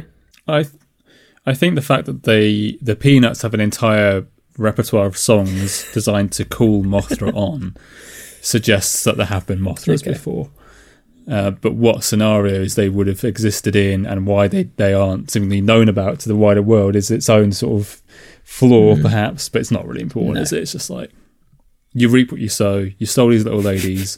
it's cultural appropriation, um, and he, he pays for it, despite the movie itself committing its own cultural appropriation sins, but blah, blah, blah. Oops. Covered that already. Yeah. Ironically forward thinking without ever sort of being self aware. yes. uh, did you have a favorite moment from this? Um, I really liked actually the the stage performance when the Shobijin twins were first sort of brought out and forced to sing because I liked the notion that the audience and their captors are sort of like gleefully enjoying their like their music and oh yeah yeah it's great, um, but they don't realize what the twins are doing that they're like calling for help and that that Mothra is going to come. And I like a scene where people sort of do misunderstand the thing that they are meddling with and then reap what they sow. So I liked that that story element, and it was refreshing, as I said earlier, that this movie has such a strong narrative compared to so many of the Showa era kaiju movies, which are usually quite happy just to kind of be A to B conflict um, and done sort of things. This felt like it had characters who were kind of fish out of water here and there, or dealing with things they don't understand, and then you know getting a comeuppance out of it. Um, so yeah, I liked that scene because it sort of encapsulated like what the movie was really sort of. That was the, the catalyst for the most drama, and it was different from other kaiju movies. I have the same favorite moment. Well, there you go. There it's you go. So good. It's it's so good, and the way it's edited as well is fantastic. Like when when they're singing, it then kind of cuts to the island, and it has like a echoey version of the song playing. Mm. Really well done. Um, it's like it's resonating within the sort yep. of temple, sort of cave area that they're. Yep. They're so even though it kind of cuts to the you know the the blackface section, it's still really really good. Yeah, and that's that, the thing with the blackface is that it should be noted if we didn't already that it's not really done maliciously as much as it's done ignorantly. The, well, that is the problem. But well, it is a problem. But I mean, it's not like you're watching it like, oh, this is actually making um, you know, these people look stupid no, no, no, based on their race. It's it's it's still bad, yes. of course, but it's not an outright attack as much as it's still kind of offensive. And it's it's the better half of the two things. If there is sort of an argument to be made there that like at least it's not insulting in a sort of you know making a farce of them yeah, so much yeah. as being just like you, you know these this is so naively done that you wish they had just thought about it a bit yeah, harder. Yeah. Um, yeah, same moment, same reasons. It's uh, it's mm. a it's a great bit, absolutely brilliant bit of, of the film, um, and obviously you have that song there, which is just so good. It's just yeah, perfect, absolutely perfect moment. Um, so it's quiz time. Oh God. Oh yes. So I we got four questions. Okay. Uh, I'm trying to think if these are. I think you'll do quite well this time. All right. Mm, let's see. Fingers let's crossed. see. Okay. Right. Question one. Which of these is not an alternate regional title for the film? So, which one is not a title? All right. Which one is the one that you've made up? Exactly. Uh, Mothra, the winged messiah. Mothra, the wild goddess. Or is it the invincible wonder beast? The messiah one. Yes. No. Yeah, you got it. Oh, I don't think they would stick Messiah in a in a title like that. Yeah, well, there you go. You're right. Yeah, yeah, that would be too touchy back then. Probably now as well, actually, to be honest. Uh, Unless it's actually Jesus Christ, they're not doing it. there is a lot of. Um, this is something I found quite strange. Oh, we're in the middle of the quiz. Probably not the best place to put it. But um, there's that whole relig- religious aspect of uh-huh. Mothra I found really conf- actually quite confusing because I was like, are they implying that I think the Rolisican government they knew that there were people on that island, they just didn't care that they were doing yes, testing, right? I think that's the implication. And but the the parallels that Rolisica has with Infant Island, with their religion, the symbology, and the music, their bells make the same tune that Mothra sings. It's like, is are we supposed to think like, oh, oh they are them? Descendants. Uh, well, well, this is the thing: is it are they them, or is it that they went to the island, they brought missionaries along or something, and taught the the villagers there about their own religion? You know, it, it leans into this whole, you know, Christianity God thing. And like, well, there's the thing, this whole in a, in a world where kaiju's literally exist, what would the belief system be? Would you really have a, a Christianity Oh, I d- I don't know. This you don't this know. I mean, this is to assume that Christianity is made up, which is obviously debatable for some listeners, perhaps. Um, but I mean, like you have those. Is it there like Catholic priests in Rolisica? And yeah, like, so like religion still exists as we have it. It's always a bit, yeah. And is the idea that Mothra is like a biblical figure? Like you know, she they don't really talk about it much, really, in this film. But you know, the death and rebirth. You know, uh, is, she's almost like yeah, a big biblical figure like Jesus or something. It's like, and I don't know if the parallels between Rolisica and Infant Island are intentional or if it's just I'm overthinking. I think. It. I think the bells sounding the same is probably just because they're some, from the same sound library. Probably not more than that. no, no, because they the the bells that play over the top, it's the same melody. Oh, the melody. Yeah, the melody for the bells is, maybe, is the oh, same. Maybe the wind of Mothra's rings just uh, wings just like makes it happen. I don't know. I mean, you could But dig into I've- the whole Rolisica thing of like, is it America? Is it Russia? Is it both? Why did they not just say New York City? And it feels like a kind of I think they didn't they didn't want to have a dig. They were like, oh, we're ha- that's what I assumed is that there was like, you know, let's not push any buttons with this. it's um yeah It's clearly they- America. Well, yeah, I mean they took a whole section out really because there was what, in the in the American version or just generally? oh no in, in the movie because like in the book there was Oh. much more of this kind of um political struggle I suppose because in after the Second World War there was a treaty in place between uh, the US and Japan yeah, where it basically it granted the US complete control of their military and their bases and Yeah. stuff within Japan. A very different podcast. But yeah, um, Yes, yeah. and- really interesting stuff. And then in 1960, yeah, there was a, a revised treaty where it, it granted Japan more power. it was the walking of it back. It's like, okay, you Can't- behaved yourself. Y- yes, Let's give you some more freedom, effectively. but that still upset a lot of the Japanese nation because they're like, well, Mm-hmm. we don't want this treaty. We want total auto- autonomy. Yeah, it's a Brexit type thing, even Yeah. effectively. yeah. Um, so like that's that featured quite heavily in not that exact treaty, but this idea featured quite heavily in the book, um, which was then stripped out. So then portraying America as an outright villainous thing might be just like this is too overt. Yeah, I think. But then they still call it New Kirk City. Yeah, I- it's like I think it, they didn't want to be too. Yeah, you're right. just right. make It's something obvious. up then. If you, I know, because like Rolisica, right, sounds a bit like Russia. Yeah, that's it. So then they're like, oh well, it's both things because may, maybe some Cold War commentary, but like kind of non-committal. It's just like they obviously don't want to tread on any toes, but they're still saying enough that you have questions. And I would rather them just be like, oh, it's just like some totally made up country, or uh, you know. It's just, it's just a bit. It's like a, They could have done a a lot better- of it that we've criticised. Obviously, we've, we've praised the movie a lot, but with the kind of like explain Mothra's origins, kind of gets left off the table by that actual movie. When by, by the time they make the movie, that's all still in the book, right? Yeah, And same thing that you're saying, like, well, there was more in the book about this country, and it's like they've left it out to the point where it's like now the the movie seems to be kind of lip service to this novel that wasn't even a book, and yeah. It's almost raising more questions. Yeah. and it's like, well, yeah, if you're going to have a dig, do it properly. or don't, almost, or, yeah, don't, or don't at yeah. all. Yeah, it's. uh I think they didn't want to be antagonistic, but they Basically, still. yes. Yeah, yeah. So that's why they did it. But anyway, so that's question one, which leads us actually quite nicely into question two. Oh, Uh, so, what are the three colors of the Rolisican flag? oh, I know. Oh, let me read the answers first. Okay, okay. Steady on. Come on now. Uh, red, white, and blue. uh, red, white, and green, or red, white, and yellow. Red, white, and yellow. Yes. it's Two like out of sun, two. isn't it? Yeah, because I think it's meant to be like the Soviet Union flag crossed. No, no. What? Stop it. We're not. We're not drawing any aspersions here. Yeah, so they wanted a completely unique flag, and that's the design they came up It with. was Not based on anything. and utterly unique. Thank you very much. Yes. So moving on. Question three. what language are the lyrics for Mothra's song based on? Is it A. Tahitian, B. Indonesian, or C. Maori? Tradition.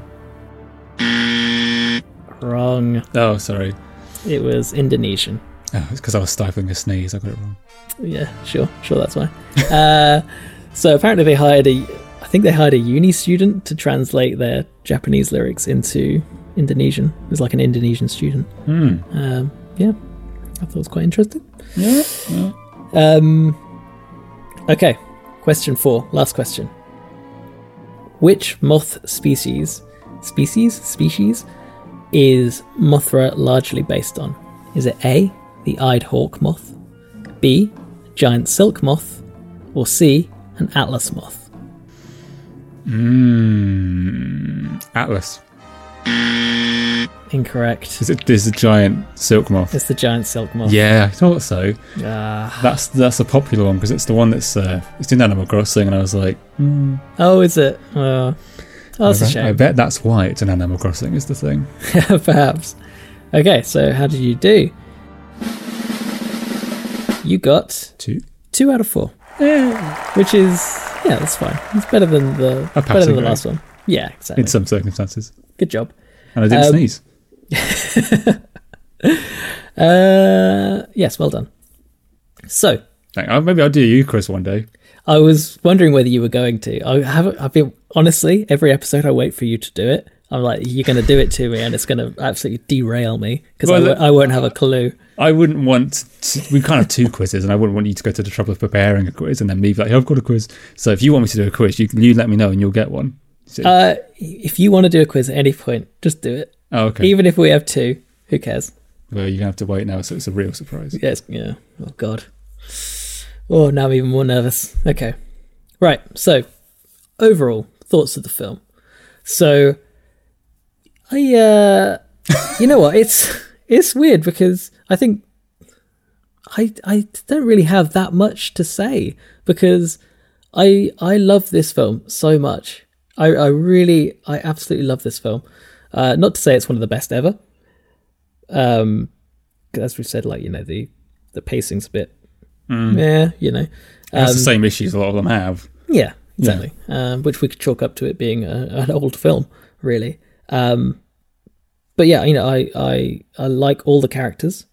The- I, you know, I like the variety of characters. They're well acted. It's well cast. I like the fantasy story. Um, I love the uh, I love Mothra's design.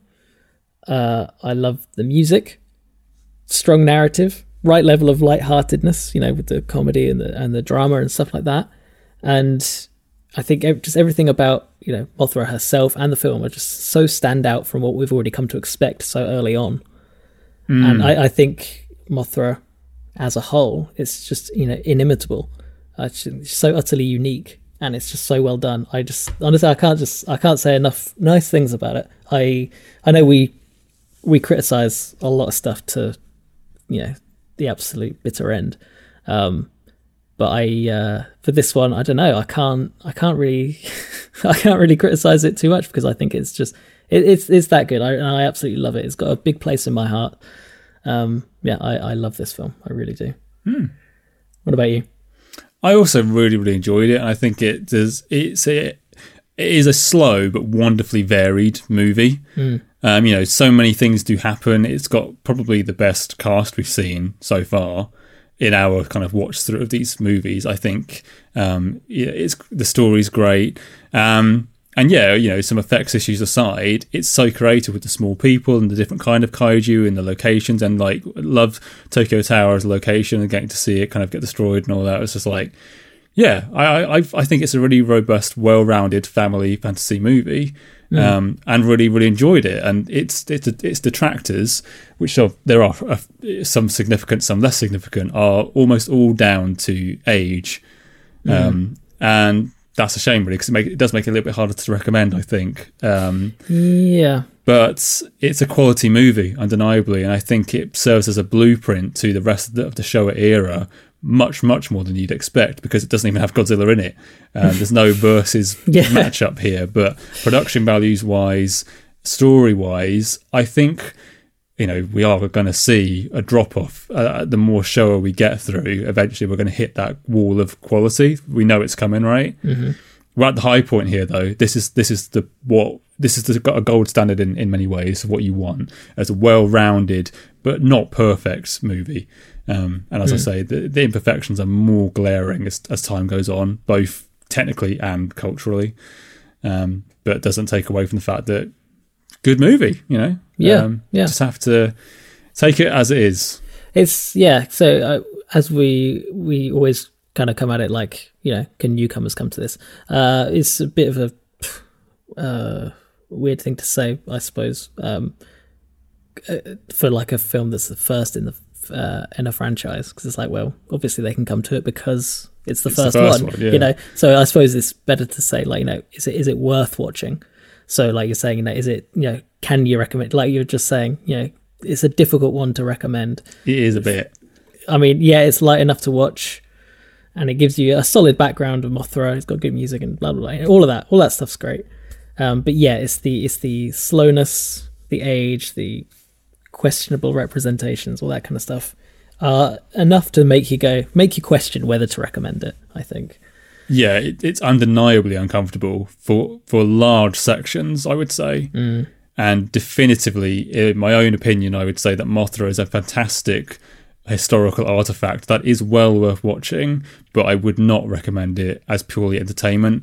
It's here as a significant part of the the kaiju, you know, history and the, the Godzilla series because you know once it gets you know um, brought in in sort of like you know the cinematic universe kind of way. But yeah, if you're saying to me like, "Oh, I'm new to kaiju, should I watch Mothra?" I'd be like, "Yeah, do watch it." But from an intellectual standpoint, regardless of how entertaining it is, to me, I wouldn't recommend it in any other way than this is an uncut historical artifact that is worth your time. If that's the sort of thing you feel like signing up for, um, so yeah. Uh, and it's got Hiroshi Koizumi in it, so that's always you know ex- extra points. peanuts maybe balance out a bit. yeah. uh, yeah, no, that's a good way to good way to wrap it up. I Um, might feel differently about this once we come to watch um, Mothra versus Godzilla because if that serves as a uh, a worthwhile reintroduction Mm. to Mothra, that might make it easier to say like, you know what, skip that one and just go straight to that. But we'll have to see how much blackface is in that one before I can I- say that. I have seen it Right, years ago, and I I, can't remember it. but neither of us are above saying these do sort of, you know, Yeah. sort of ball up into one big thing in our addled minds. yes. no matter how much we try to to avoid that. Um, Wait till we get to the movies that reuse footage; it's going to be a nightmare. oh. Look forward to that.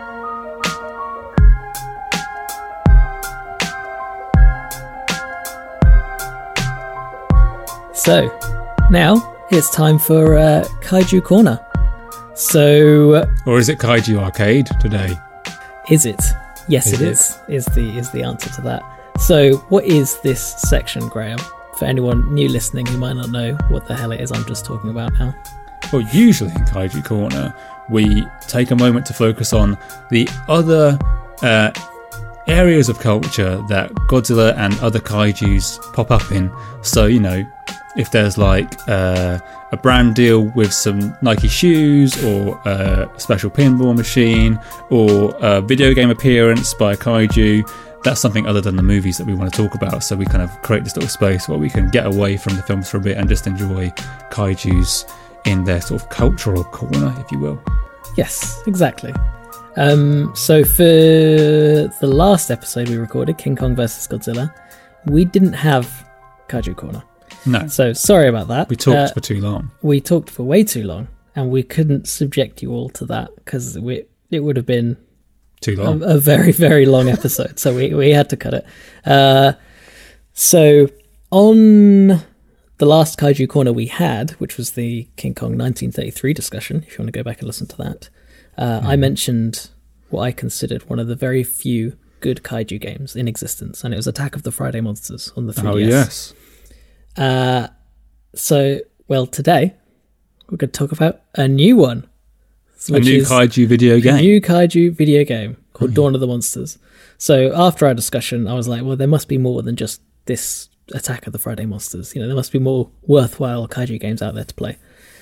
So um, that's why I started looking around, and I came across Dawn of the Monsters. So just a little disclaimer here to everyone. Uh, I spoke to WayForward Games, uh, the uh, WayForward, sorry, the game publisher, about this, as it looked like my kind of game and they were incredibly generous and gave me a, a review code for this. So just so everyone's aware.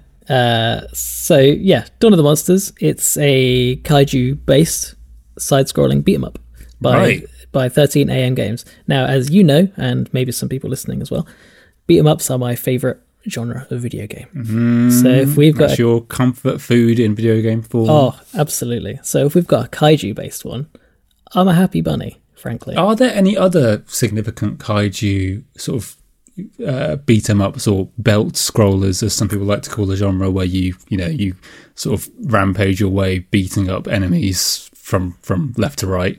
Not that I know of. I think on the Game Boy Advance there was a Godzilla game that had it was side scrolling, but not really a beat 'em up as such. For what I remember, that was a long, long time ago. I played that, so I can't really recall.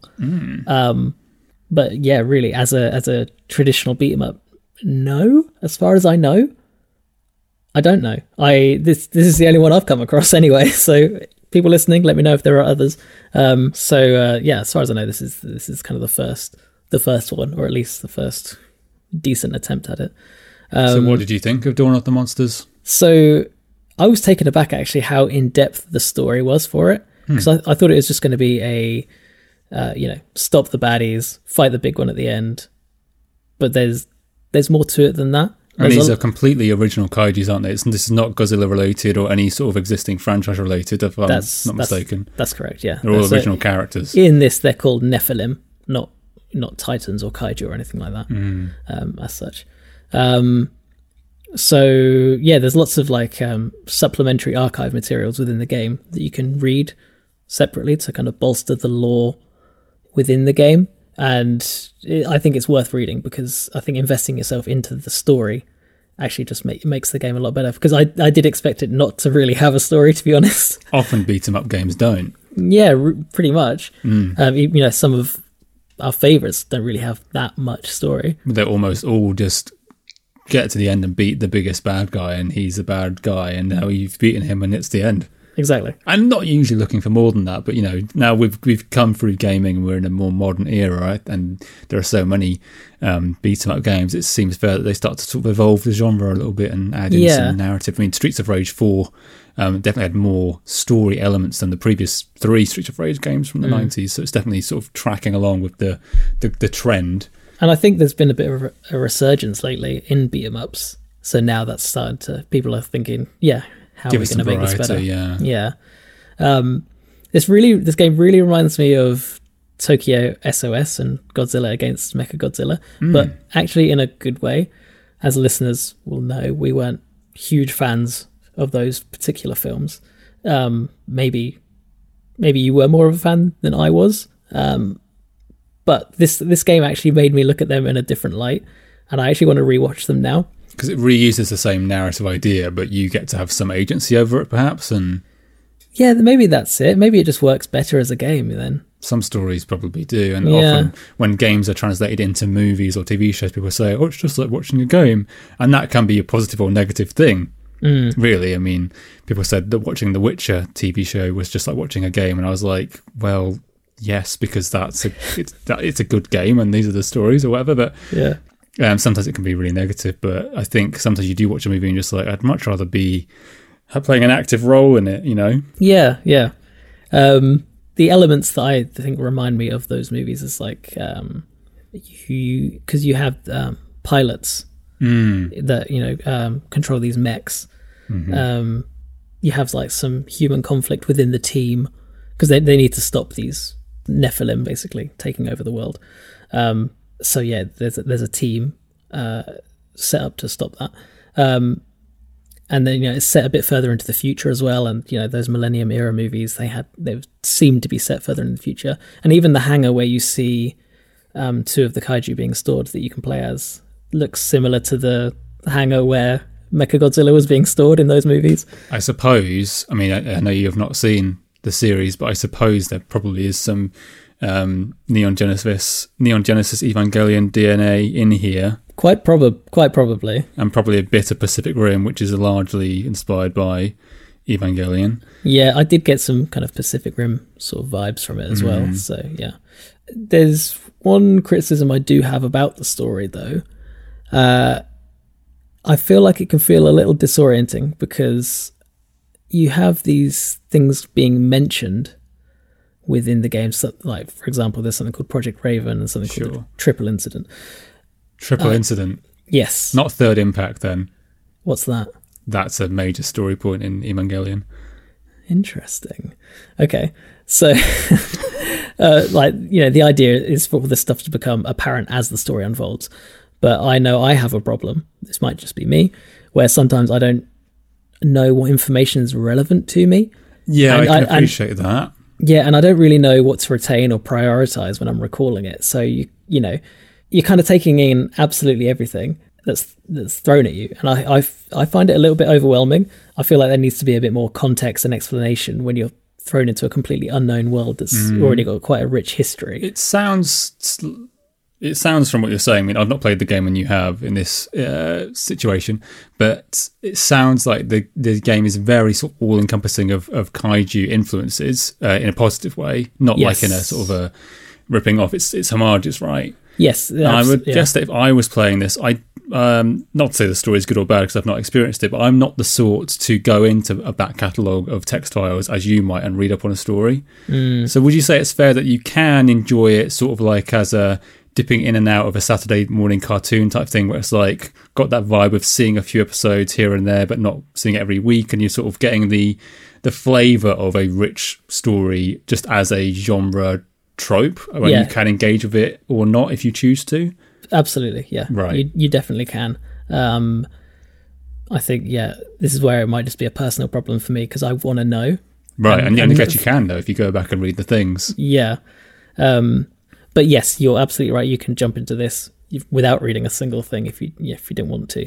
The the story unfolds. It seems like it's mentioning things like uh, triple incident to deliberately sort of pique your interest, like, oh yeah, that's like, you know, this other thing that I know, and it's it's sort of deliberately sort of playing the role of um, a pastiche, a, a, a loving pastiche, or a sort of affectionate pastiche of kaiju stuff. Yeah, I think that's that's right. I think that's fair, to, fair to say. Looking Um, at the images of it, it, it has a really nice sort of comic book art style. So um, super colourful. That's the thing. Like, so the art style, I didn't fully get it actually when I first started playing it. It sounds strange because like the title screen was so colorful. I was surprised at how limited the color palette was for like the the backdrops. So the playable characters are very striking, very striking. But against that backdrop, I was like, oh, I expected them to be equally as colorful. But I since read that the art style is actually reminiscent of Mike Mignola, who did Hellboy.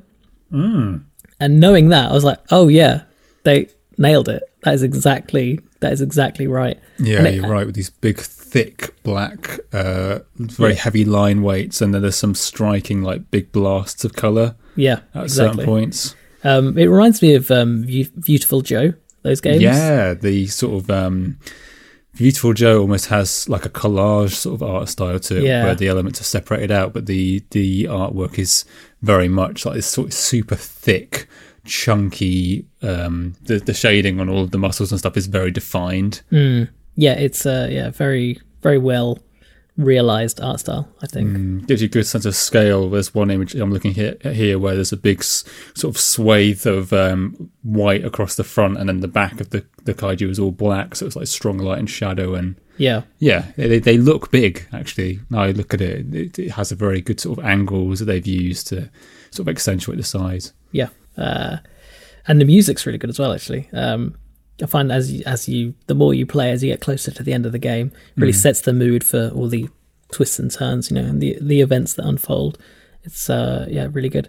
How Um, would you rate the combat itself compared to something like River City Girls or something older like uh, Golden Axe? Like, is it very So- repetitive button mashy stuff? Like, No, it's it's not button mashy. it's more Uh, combo based. It is it is more combo based. So it sort of plays how I always hoped the SNK King of the Monsters games would play. Oh yeah, which I hear So- aren't that great, really. yeah, I mean they're like they're like wrestling kaiju fighters that that don't really have very good controls in my opinion. Uh, but this is this is a lot more satisfying and kind of plays how you would expect it to. But yeah, it's a lot more yeah combo focused. Like you couldn't just keep hitting the you know the light attack button and that's it. You've you've won the game. It's, not like sort of picking up in the uh, Scott Pilgrim versus the World sort of era of beat 'em ups that we're still very much in, I guess. Yeah, so y- yeah, so yeah, you you kind of have to think about what it is you're you're doing. you know, Mm, Different enemies have a different approach rather than just like exactly. you know get in where you can. I mean, Yeah. I love the classic beat 'em ups like Final Fight and um, Streets of Rage, but they can be won with one or two buttons, and every enemy is basically the same. Yeah, yeah I liked exactly. it when I played Scott Pilgrim versus the World, and you could enjoy sort of investigating different approaches to different kinds of enemies. Yeah, Uh, did you play this alone, or would it be good as co-op? I'm assuming it's got co-op. I mean, how many players can sit and play this at one time? uh, it's two player co-op, which I didn't get to do. I see. You can Yeah. play it four player then. Not that I could see, because there are four playable characters. So you get the two kaiju you could play as. Um, there's Megadon, who's kind of based on Godzilla, Yeah. and Ganira. It's like a kind of lobstery crab thing, kind of like Ebirah. Um, I found I preferred playing as the kaiju over the mech um, character, which is The Tempest Ultraman type Galahad. characters. Yeah, yeah, yeah, exactly. You get Tempest Galahad and Aegis Prime. Aegis Good Prime. names. Yeah, they are very good names. Um, they're faster, but I preferred the big, powerful hits and the Ah. the weightiness of the kaiju. Um, sorry, the Nephilim. Um, as it, it just it was more satisfying to play that way. But it, what I really liked about what felt unique about this was the uh, there's like a rage mechanic in the game Okay. where as you're fighting and doing combos, you're building your rage meter, which you can then use to restore your health by performing certain actions. Um, or you can use it to uh, for for special moves and things like that. And as you do these special moves, you then build a cataclysm meter, which is like the big, the big attack you can do. Um, and that that kept all the fighting interesting. Not, I mean, you do have a variety of enemies to defeat, which does keep it interesting. But having this mechanic, I felt sets it apart from just being a button mashing beat 'em up, um, which is it was very unique and it's, it's very appealing, without being too complicated, which is which I think is important um, because the more complex a game is, the less inclined I am to play it. Frankly, which is probably why I like beat 'em up so much. so. Yeah, it's uh, just the just the right level of complexity for me. It's Um, nice when you get a game that gives you a few options uh, of what level you want to engage with it at, um, based on the, the story elements this supplies to you and the complexity of its sort of combo system. It feels like it, it achieves a sort of couch co-op, sort of play along sort of vibe, but you can go a bit deeper if you want to, I suppose. Yeah, yeah, yeah. It was. Uh, I, I played it from start to finish. Finished the game. Got to the end. Uh, yeah, very satisfied. Uh, It was, yes, straight up enjoyable. I I really enjoyed it. So you would recommend it. I would absolutely recommend it. It's very well put together. Good mechanics, great music, great art, nice story. Um, and you, yeah, you can tell that they knew what makes a good kaiju story interesting. You know, it's not just having monsters Hulk smash their way through a threadbare story. You know, there's there's something there to to grip onto. Um, so yeah, I uh, if any of that sounded appealing, it's yeah, I, I would recommend it to to anyone. It's if if especially if you like beat 'em ups, you know, it's yeah, it's right up my alley. So I'm sure it'll be up yours too. Where can you play it if you are so inclined? Um, it's on everything, I think. So it's like I played it on the Xbox on the Series X because it, it has a that's in 4K. So I was Right. like, that that's nice, very nice. Um, but it's on it's on Switch as well. It's on PC, PlayStation. You know, all all the ones you'd expect. Um, yeah, great fun. Loved it. Really, really did enjoy it. Um, I think there's some DLC coming So they might add a four player, perhaps co-op. potentially. Yeah, Yeah, maybe. seems logical. Yeah. If there's enough room on the screen for all these, these guys to be moving around. uh yeah so yeah that was that that was that um yeah great game really enjoyed it so thank you WayForward for that i uh had a great time with it. Um yeah i think that that's kind of it really. So well, I guess what we should say is, what movie are we going to watch next time? that's a very important thing to bring up. Thank you because i always forget to kind of mention this stuff. Um so the next movie we're going to be watching is mothra versus godzilla or as it's known in the west godzilla versus the thing. Yeah i know. Um yeah so that that that'll be the next one so uh i'm looking forward to that i would love to refresh my memory on it because i've completely forgotten it i don't think it's as good as mothra from what from what little i remember feeling about it I haven't watched it yet, you oh you've not seen it so I will be I'll be experiencing it anew, and I'll, we'll see. We'll see. Mm, we'll see It's we'll one of the ones I've not seen. yeah Probably Okay. because if I ever saw the title Godzilla versus the Thing, I would have been like, eh. I wouldn't have. I wouldn't have wanted to watch that versus like you know something with Mecha Godzilla or Ghidorah in the title. If I know Mm. that the thing was Mothra, maybe I would have. Shows the level of in, insight I I apply to these. Uh, okay. So I think is there anything else we need to mention? Anything else you want to mention, Graham?